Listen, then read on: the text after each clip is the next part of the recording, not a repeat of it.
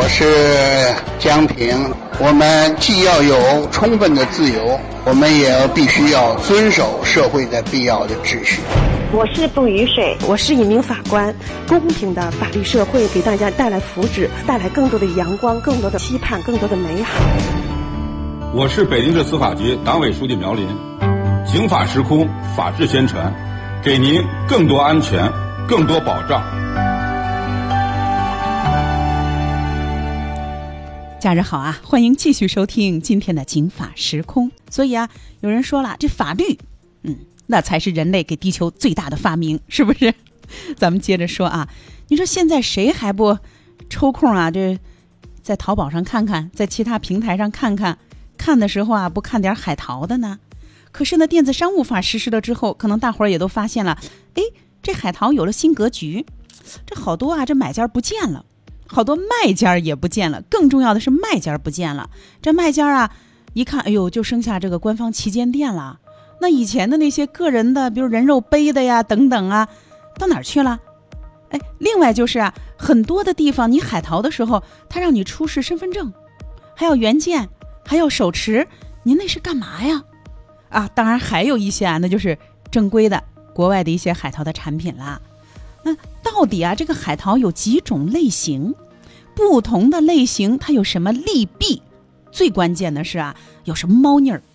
当然这个话题太大了。今天啊，咱们说一个特别特别特别容易有猫腻儿的，就是进口保税的商品。嗯，当然了，另外几种也会给您简单介绍介绍，以后有时间也会给您重点介绍。今天咱们就说说这网购海淘的几种情况。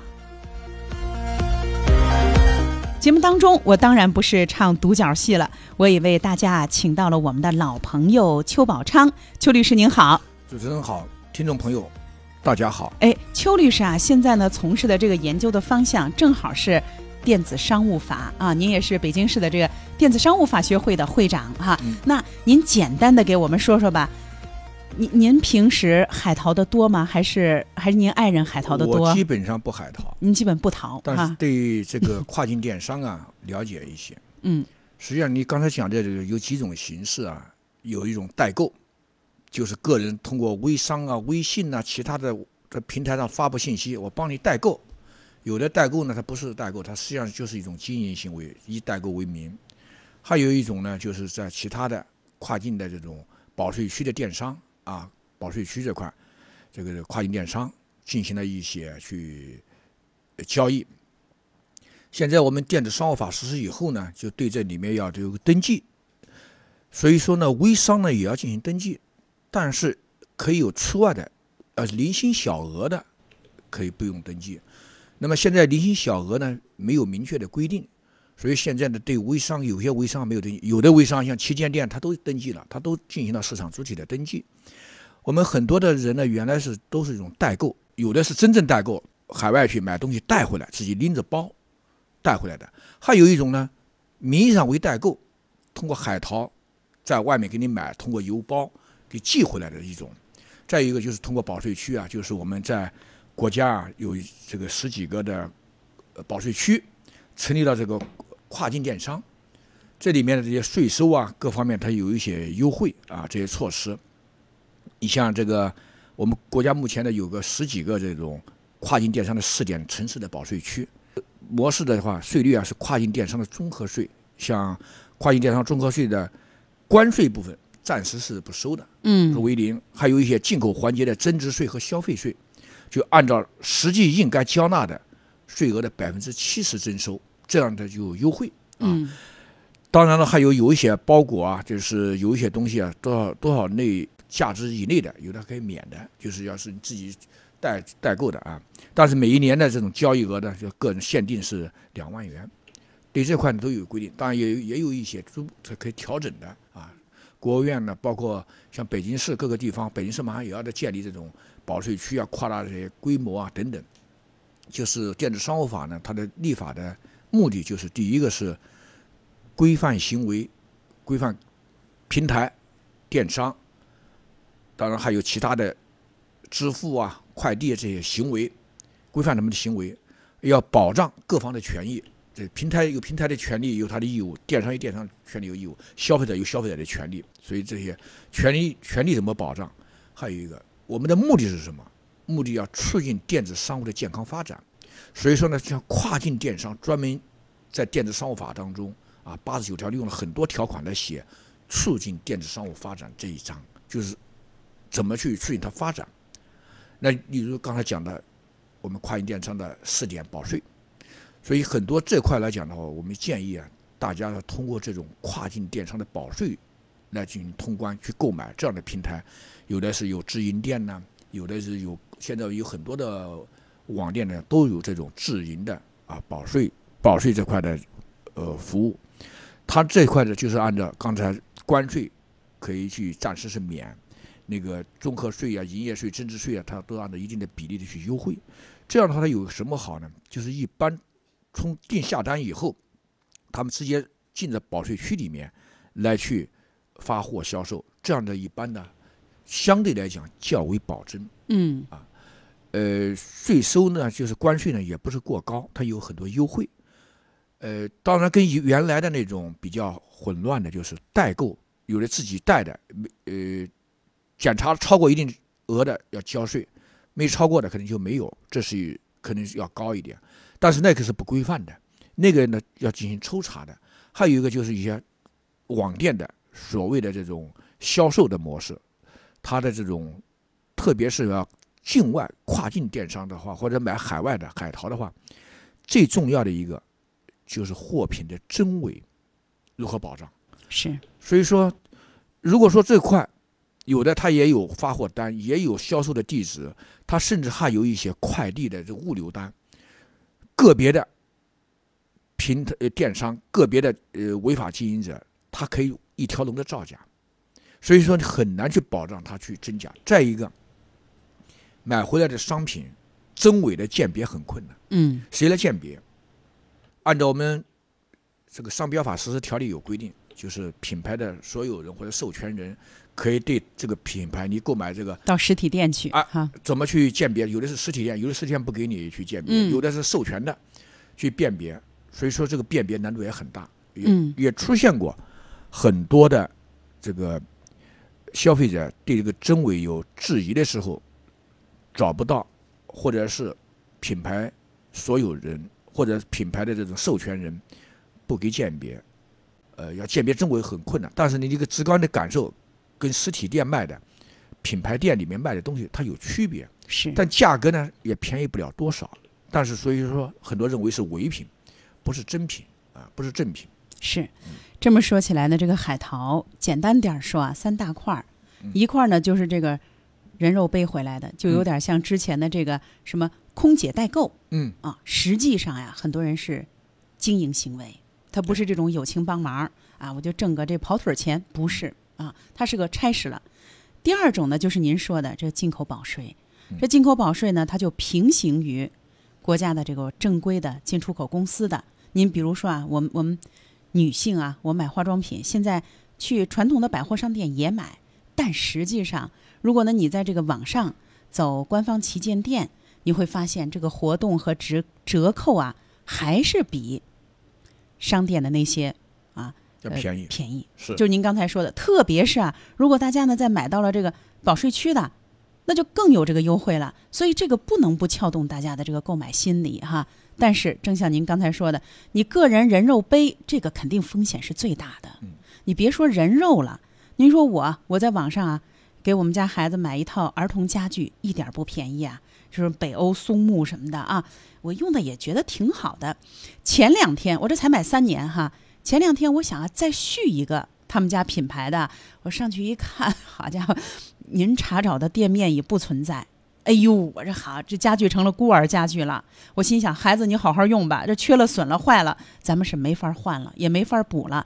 你说店面都可以不存在，何况是个人的啊？我建议大家呀，个人的这个，除非说这个人你真的认识，真的是七大姑八大姨有这个沾亲带故，否则还是得慎重一点，也不能说一竿子打打死啊！我就不相信这个。而且啊，您发现没发现啊，邱律师，电子商务法出台了之后，这种人肉代购啊，但是它是店面经营的行为，它就藏身到闲鱼里了。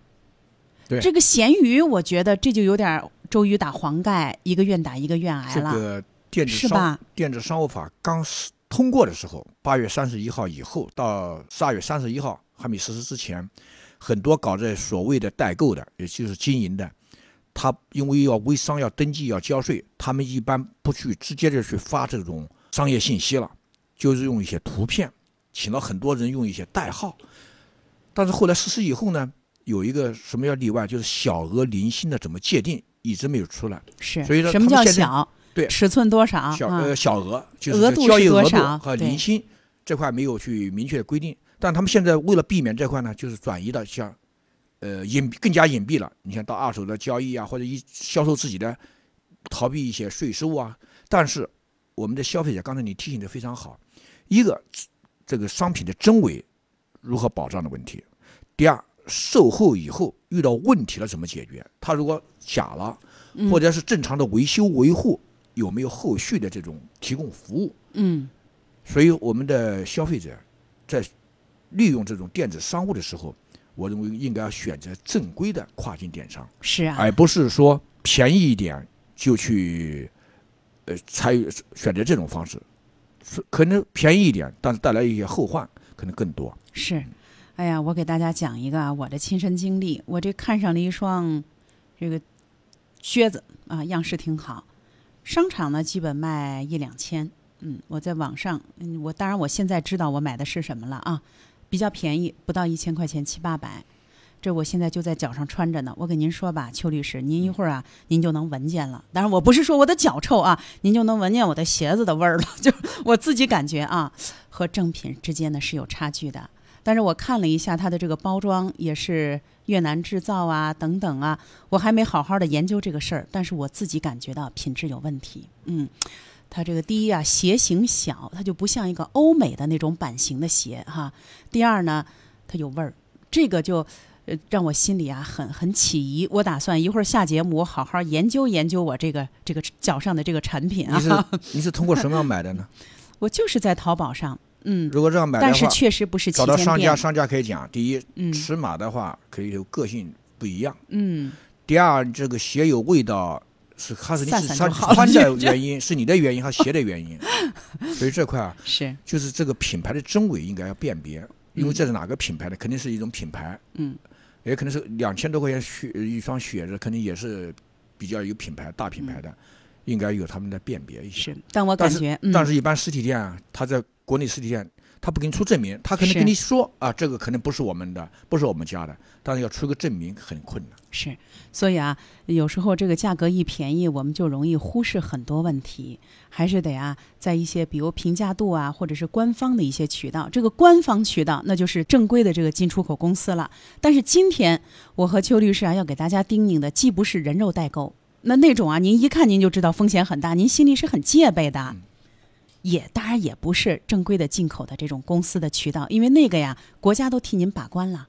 我们今天要说的就是这个黑不黑、白不白的，就这个进口保税，这个里面到底有什么猫腻儿哈？大家好，我是演员蒲存昕，刑法时空，陪您安全在路上。陪您安全在路上，安心在路上，安全啊！另外呢，也是呃，也希望大家啊，在购物的过程当中啊，安全啊，在自己的网上。今天呢，我们说的是跨境电商，就是海淘啊，分哪几种？刚才给大家说了说，分个人的，还有呢就是进口保税，还有就是正规的进口的平台，这就是我们说的网上的一线的这个官方旗舰店。但是不得不说啊，这官方旗舰店有时候它呀这价钱呀优势真不大，嗯，也就比百货商店最好的时候吧，打折最好的时候啊差不多，因为他要保护他线下的实体店，那是他的亲子女是吧？那进口保税那就是个亲戚关系了。他有时候呢就有点这个左脚踩右脚砸生意，就是我就我就是价格更优惠，因为这一部分的国家呢，嗯、让夺了相关的这个税费嘛。但是今天啊，咱们要说的就是这个进口保税。哎，咱们啊先来听一听朝阳法院的两位法官，最近呢他们就审理了好几个和这个保税区的海淘的商品有关的案子。咱们先听，呃，先听一位法官吧。这位法官呢是北京市朝阳区人民法院的李浩洋法官助理，咱们来听听他给我们介绍的一个相关的案件。郑先生在一家公司买了六罐奶粉，发现那个奶粉啊没有中文标签，然后就诉到法院，说要求退货退款，并且要求被告进行十倍赔偿。这被告来了就说啊，说我们这个产品呢是进口保税产品，都已经以您的名义报关清关了，他就不适用咱们中国的食品安全法，所以就不能要求十倍赔偿。然后这郑先生说，说我不知道这个产品是进口保税产品啊，但是在法院审理后认为啊，说这个 B 公司。除了在宣传页面上明确告知了所售的产品是进口保税产品，而且在郑先生下单后也向郑先生索要了他的真实姓名和身份证号用以清关，并且提供了相应的证据，所以最终法院判定郑先生购买的产品是进口保税产品，并且郑先生明知涉案产品是网购进口保税产品，最终驳回了郑先生的诉讼请求。这个案子就告诉我们，就是如果您买的要是保税商品。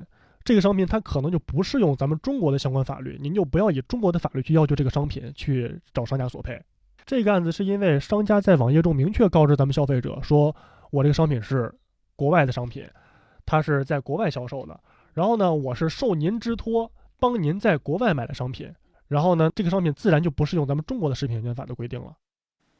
那邱律师您听，这位听众朋友啊，他就事儿不大啊。他没买到假冒伪劣的，哎，真的就是买的是这个国外的这个产品。但是他发现，您看咱们到哪怕你到沃尔玛去啊，就那么便宜的一个进口商品，它只要是这个正规的店面，牙膏、番茄酱，它都有一个中文身份证贴到上头，含量是多少，热量是多少，哪儿产的，包括进口商啊等等，写的非常的清楚，咱们一看就知道哈。可是呢，您听，进口保税这个渠道买的。法官就认为可以不要这个中文标签啊，那为什么进口保税就可以不要？这个弊端是什么？他刚才法官的解释是这样：因为这个发生交易行为发生在国外，国外它有它的说明，并不适用我们中国的产品的标识标注及产品质量法相关规定，它必须要有中文的说明和标志。但是如果说这个交易在国内进行的，不管你是买国外的进口的商品，还是国内的商品，都应该有中文标志。只有在买卖的行为发生在境外，可以没有中文标志。那么，保税进口这个保税区是不是发生在国外呢？大家可以看到，很多是保税仓啊、自由仓啊，很多它都有中文标志。因为我在国内通过国内的网站给你去这种交易行为的，像什么情况下可以不适用呢？代购。嗯，我委托你在国外帮我买，行为发生在国外，没有中文标识。嗯，那这么说起来，这个进口保税，大伙儿要注意了。第一个弊端就是它没有中文标签儿。您要说啊，以前我都没买过这商品，我都没见过，我都没用过这个进口保税这个渠道，我不建议大家第一次去用。除非说我，哎，我这个常年我喜欢，我都用，我太熟了哈。它就是英文的，我也能看出来真伪，我也知道适合不适合我。您再买，所以进口保税目前看还不适合尝鲜，而适合这个老客户、老相识哈，老朋友不适合新相识。可见呢，法院判的是对的，所以大家要掂量自己的这个消费经验哈。您先咳嗽会儿啊！我说 您辛苦了，那个直播室不能喝水啊。那下面呢，咱们再听一个案例。这个案例啊，呃，这是这位叫王金路的法官助理给我们介绍的一个案例。咱们听听这位听众朋友，他是通过这个进口保税这个渠道买东西，他遇上了什么事儿？一个外贸公司在淘宝经营的一家店铺，然后这左旋肉碱片啊，一般健身或者在减肥的朋友有可能会比较了解。他这家外贸公司主要经营的是一些跨境电商的一些产品，然后看了一下它的配料表，然后它又没有中文标签这个产品，然后它的配料表上呢，他自己通过翻译软件查询啊，或者是其他朋友告知啊这些途径知道了它其中有添加了滑石粉。然后他就去查阅了国的一些相关的国家标准。我们国家对食品添加剂有一个食品添加剂的国家标准，然后在这个标准上呢，规定是不能在这个产品中添加滑石粉的。诉讼请求就是按照食品安全法要求退货退款并十倍赔偿。审理的时候。被告的意思就是说，他这个产品呢，是他以消费者个人的名义从海外清关进关的。他就认为滑石粉确实它是在国内是不允许添加的，但是它作为一定的产品销售的时候，它是在国外的产品它是允许添加的。你消费者在购买时应当知晓该种情况。他销售的这个是澳洲的产品，这个产品是符合澳洲的国家标准，可能存在不符合国内标准的情况。他在这个网站上已经进行了风险告知。判决结果就是消费者对产品要自行承担责任，驳回了楚某的诉讼请求。法院的意思就是，被告公司销售的该产品是符合。现有的国家法律法规的规定的，然后同时呢，确实他已经尽到了必要的告知义务，相关的消费者就应该自行承担一定的购买的风险，应该担起一定的责任。哎，那您听这个案子啊，王法官呢给我们介绍的，这也是没有买到假冒伪劣，但是呢，问题就出在。它合乎澳大利亚的标准，但是不合乎我们国家的这个保健品的这个标准。它有滑石粉，您看我们国家有些这个添加剂的标准比国际上这些发达国家还高啊，这挺好的。所以呢，法官认为那没办法，那你是进口保税的这个渠道，你不是这个正规的这个进出口公司的这个渠道哈。那您给我们说说这个案子给我们的消费提示是什么？实际上，我认为啊，我们在购买像食品啊、化妆品呐。或者叫保健品呢，尽量在对这个商品啊要有了解一些。第二，如果不太了解的话，应该是非常有严格的监管制度的。像例如我们进出口公司，它都有中文标识、中文说明的。有的可能对有个性有差异啊，对有的有不同的这种反应呐，可能个体差异啊。这样你中文标识以后你可以看到，但是像这样的话你看不到，它没有中文标识，一般就点了。实际上，这里面还是那一条，我们电子商务法规定的非常清楚，就是线上线下是平等对待的。也就是说，不能叫你线上就超越了法律的规定。所以，国家平等对待线上线下商务活动，促进线上线下融合发展。也就是说，我们的经营者不能因为你是线上就不受法律的规制。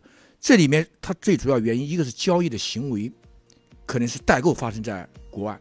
保税，它一般就像我们原来是对面的卖家居的达那个那达芬奇那个家具是吧？就是假假进口，那是最实际上保税区绕了一圈，对绕了一圈就是对对是一样。您这个例子举的非常的典型。所以说呢，我们对这块保税这块大家也要了解。如果不太了解的话呢，可以货比三家，不是货比三家，你交易的模式啊，要多比较哪一方面你感觉对你的这种知情权。呃，你了解更多的，你可以选择这种方式。当然，有的可能还有一个价格啊、性价比的问题啊。那节目最后，我们就来听王金禄法官啊，给咱们呃提示提示，就是您如果我知道这是个进口保税渠道的商品，我还要买，那我要注意什么问题？咱们来听听啊，他总结的这个进口保税渠道的商品，他要是整什么猫腻儿，他会有什么手段？虚假宣传主要是在两方面，一方面呢就是它的产地造假，另一方面呢就是它宣传自己的产品是保税。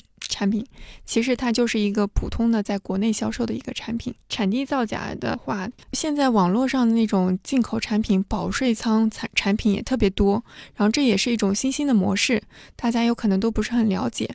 然后在商家呢，特别是一些小商家，他们在销售这些产品的时候，有可能想要突出宣传，然后会有很多鱼目混珠的情况，让大家消费者有可能难以辨别吧。然后希望大家在那个购买的过程中。就是更多的注意产地呀，以及商品信息方面的情况。商家需要诚信经营嘛，你是什么产品就应该卖怎么样的产品。然后第二点呢，标注清楚商品的产地信息，以及它的如果是进口产品，您再标注清楚它的一些进口的信息。嗯，是，呃，我给大家说一个我啊自己掌握的，您甭看那些全球购啊、原货进口、跨境直销，您就看。下单了之后，他是不是让您提供真实的姓名和身份证号？这个你就要注意了，这就说明它是保税仓品，它不是这个正规的进出口渠道。那大家就要想了，那我这个是自由行还是跟团游啊？您要是没太多消费经验，我建议您您就别自由行了，您就跟团游，买正规的进出口渠道的这个产品哈。那今天的节目呢，到这儿就结束了，呃，感谢大家的收听。也给大家提示啊，进口保税产品这个相关的这在购买过程当中的问题。最后，我还要请大家到各大手机应用商店下载。我们北京电台的官方客户端听听 FM，收听本期节目的回放和其他的精彩节目。我们业界啊，最近正在播放系列的豪门遗产恩怨录，欢迎大家的收听。当然，您可以就我这个节目啊，也可以呢在喜马拉雅听听 FM 检索姚博警法时空收听往期节目。谢谢邱宝昌律师的参与，再见。